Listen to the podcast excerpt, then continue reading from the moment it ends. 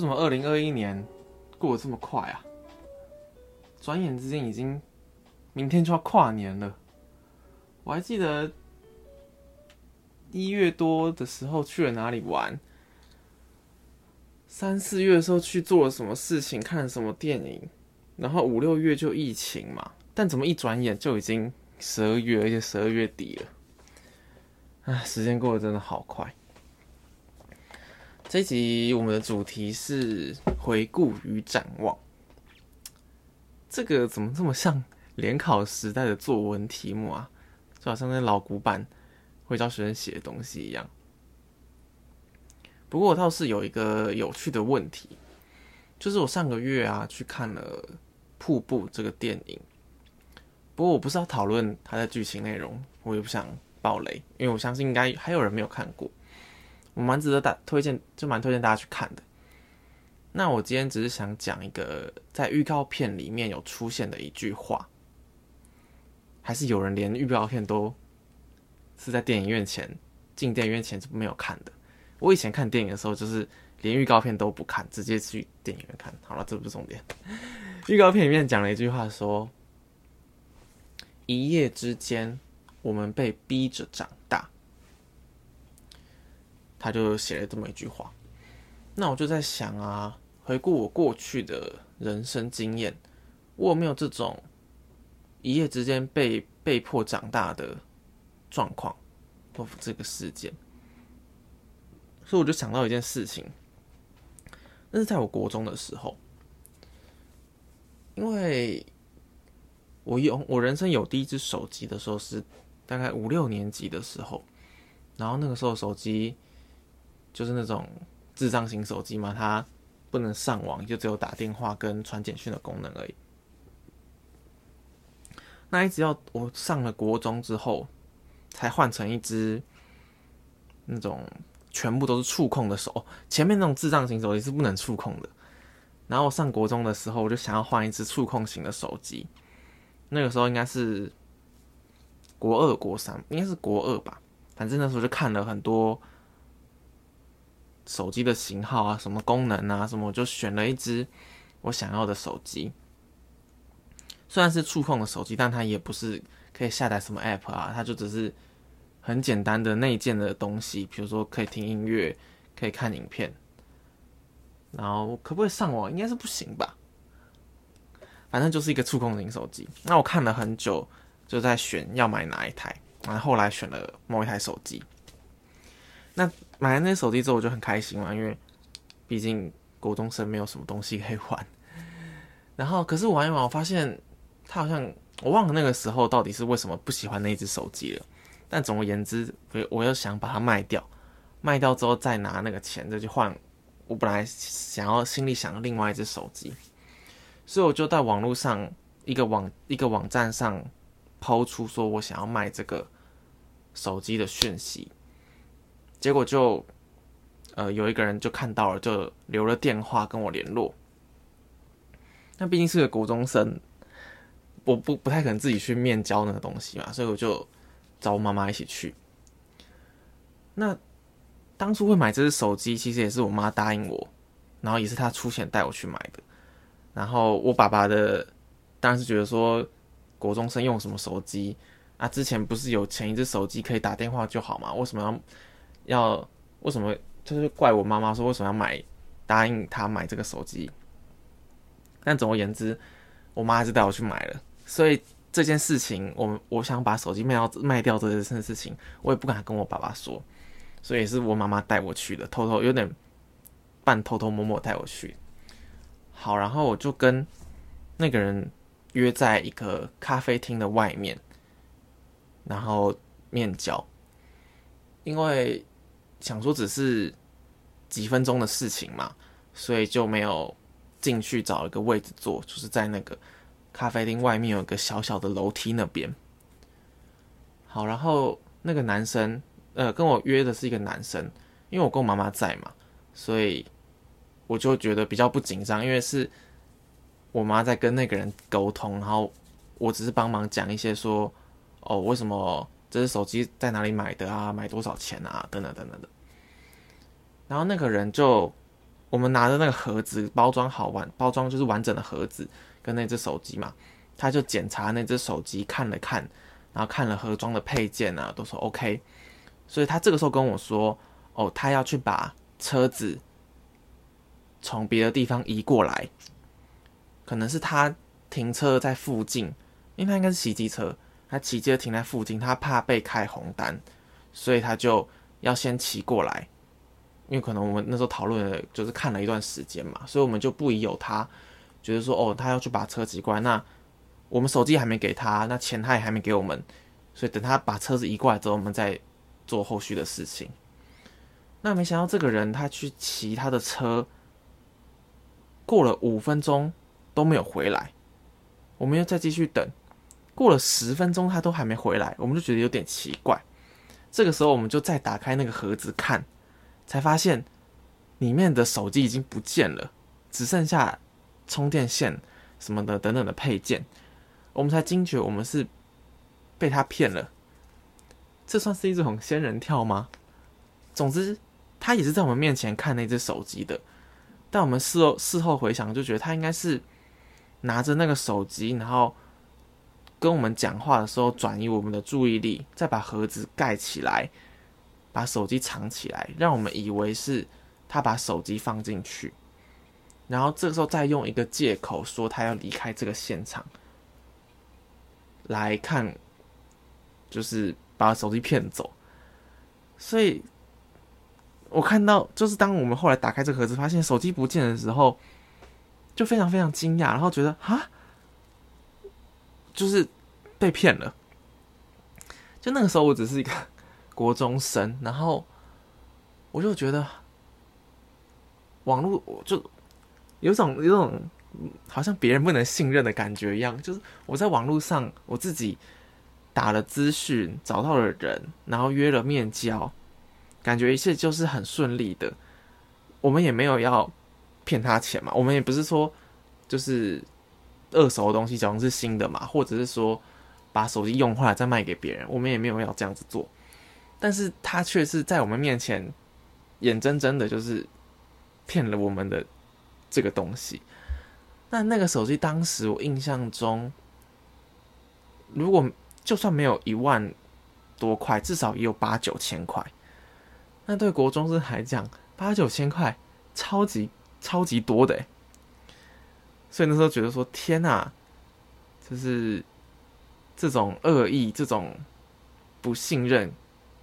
就就是利用他人的信任来欺骗的情况是真真实实在我面前上演。就像就像那个时候就好，就是像他讲，一夜之间好像突然长大了，知道原来这个世界上的险恶不是只有在故事中，或是或是离我们很遥远，其实是离我们很近的。而且，就算这件事过了三四年之后。我在图书馆又看到一个很像他的人，其实这已经就是过蛮久了嘛，其实应该应该可以说是不太重要，因为可能我可能高中生了。可是我看到一个很像的人，我还是觉得啊，该不会是那个人吧？我还想说要把它拍下来，就是看一下说到底是不是这个人。其实那个时候面交只不到五分钟、十分钟过程，但是我却。对那个人的印象，好像是我一定要我一定要记得这个人的长相之类的。但这件事上更让我难过的是，因为我们没有跟爸爸讲说要把手机卖掉这件事情，所以后来我也没有跟他讲我们被骗的事情。因为这个事情就是留在我还有妈妈的记忆里面，好像变成我们一个不能跟别人说的秘密。总之，就觉得社会上。一定会有这种利用他人信任，然后欺负、欺压、欺骗别人的人。可是，如果我因为这件事情变得是对所有人都很有防备心的话，那就很好像得不偿失吧。因为我觉得这种人毕竟是少数，就只能告诉自己说：，呃，如果要面交这种比较高单价的东西，应该要在一个室内便利商店里面啊，或者是咖啡厅里面的之类的，至少。呃，可能有监视器啊，或是明比较明亮一点的地方，可以看得出来他想做的事情，或者他他的手上拿的什么东西之类的。因为那时候在那个咖啡厅外面那个楼梯是灯光是蛮昏暗的，就他他也是找到一个很好的机会。我想说，如果他可能，如果我们约在一个比较明亮的地方，他可能就会看一看，觉得他就是用一个理由说他不喜欢，就不做这件事情了。那只是刚好我们这个场域是他可以下手。适合下手的地方，所以他才会做这件事情。唉，哇，那已经也是十几年前的事情嘞。好，回到正题，就是我觉得今年呢，就在我的工作或者自我成长上面，因为我们现在回顾今年的事情嘛，我是觉得自己都有往自己比较心中理想的那个生活的样子在。前进或是改变，是有着可以看得到的不一样。因为有些我去年常常抱怨的一些事情啊，就是在今年我都有做出一些改变。但当然还是有不少的地方是可以改进、可以做得更好的。尤其是如果你改善了你某部分的生活，那相对的你有另外一部分是可能没有改善，它现在看起来就变成是。它变得不好了嘛？就是另相另外一部分相对就是变差了，所以你就有新的可以努力的地方可以去做。就是人不可能永远达就达到最满足的地方嘛。如果你这边变好了，你一定觉得哎，另外一边可以更好。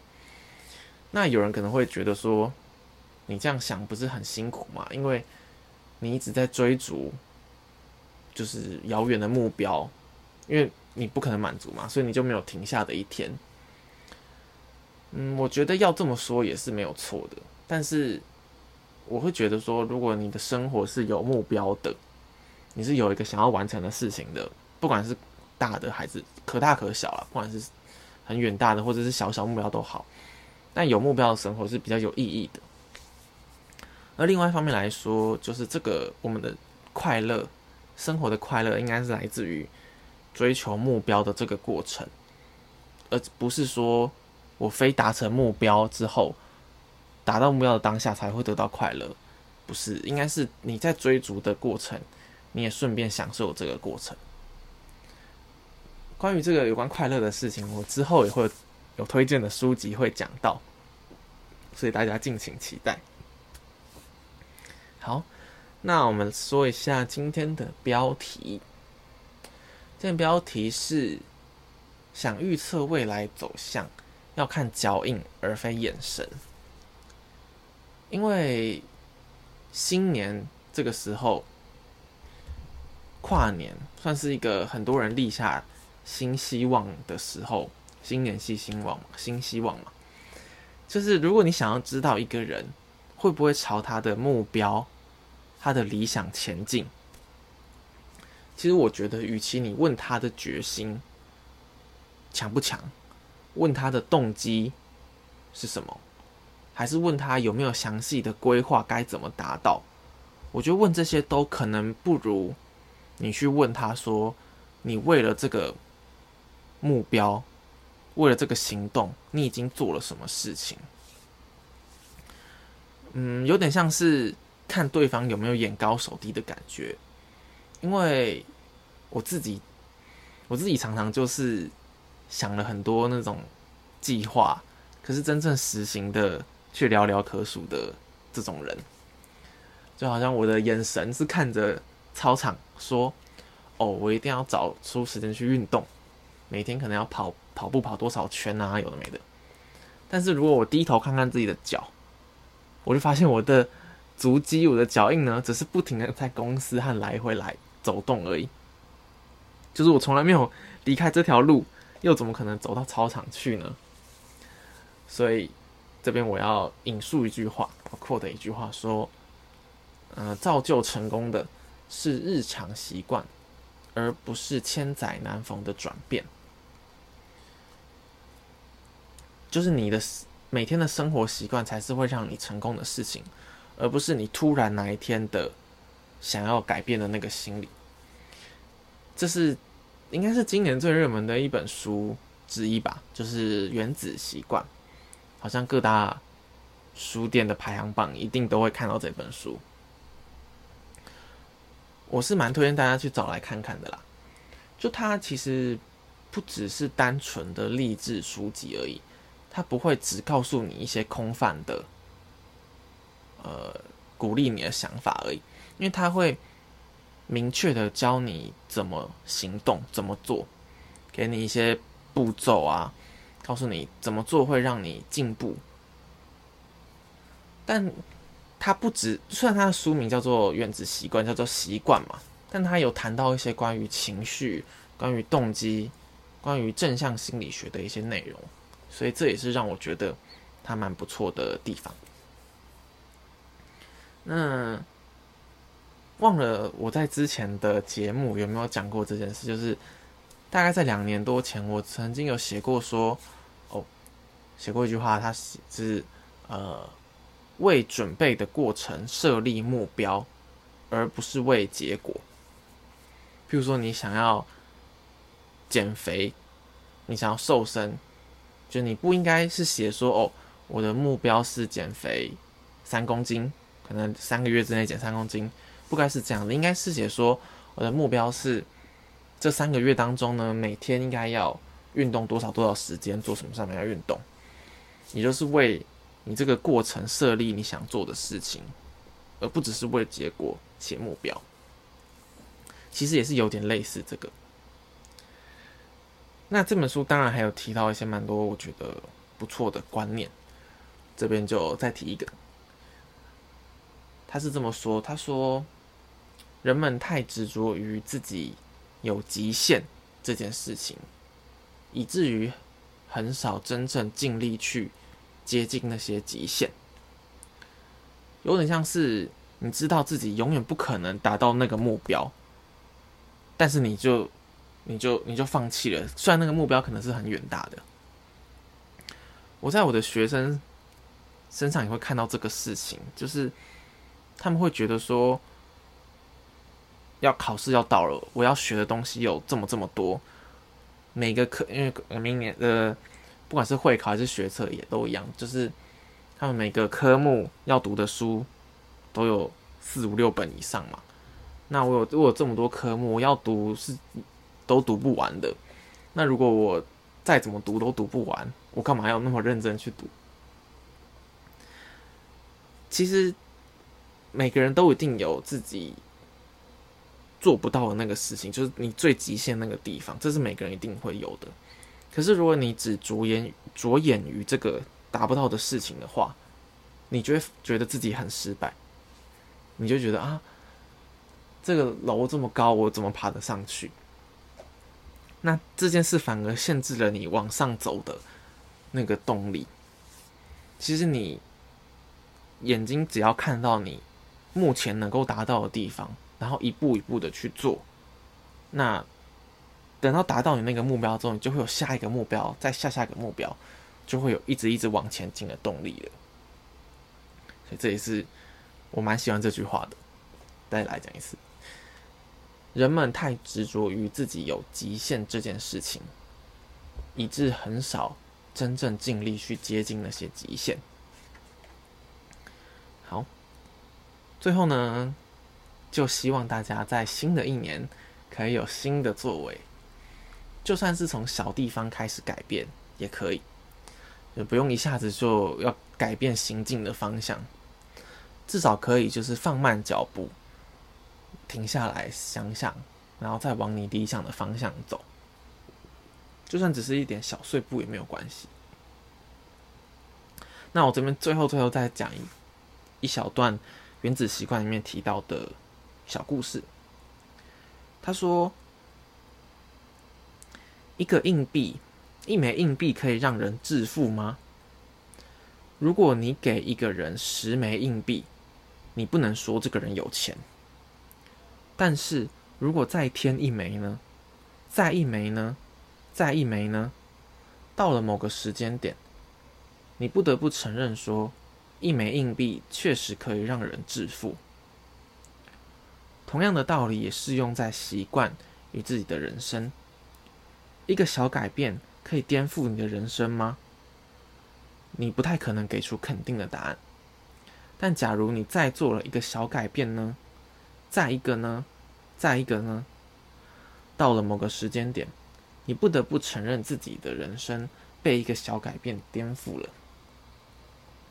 好，那今天的节目就到这边。我们希望二零二二年继续再看到大家，我也会尽量的产出新的节目给大家。那就到这边喽，大家拜拜。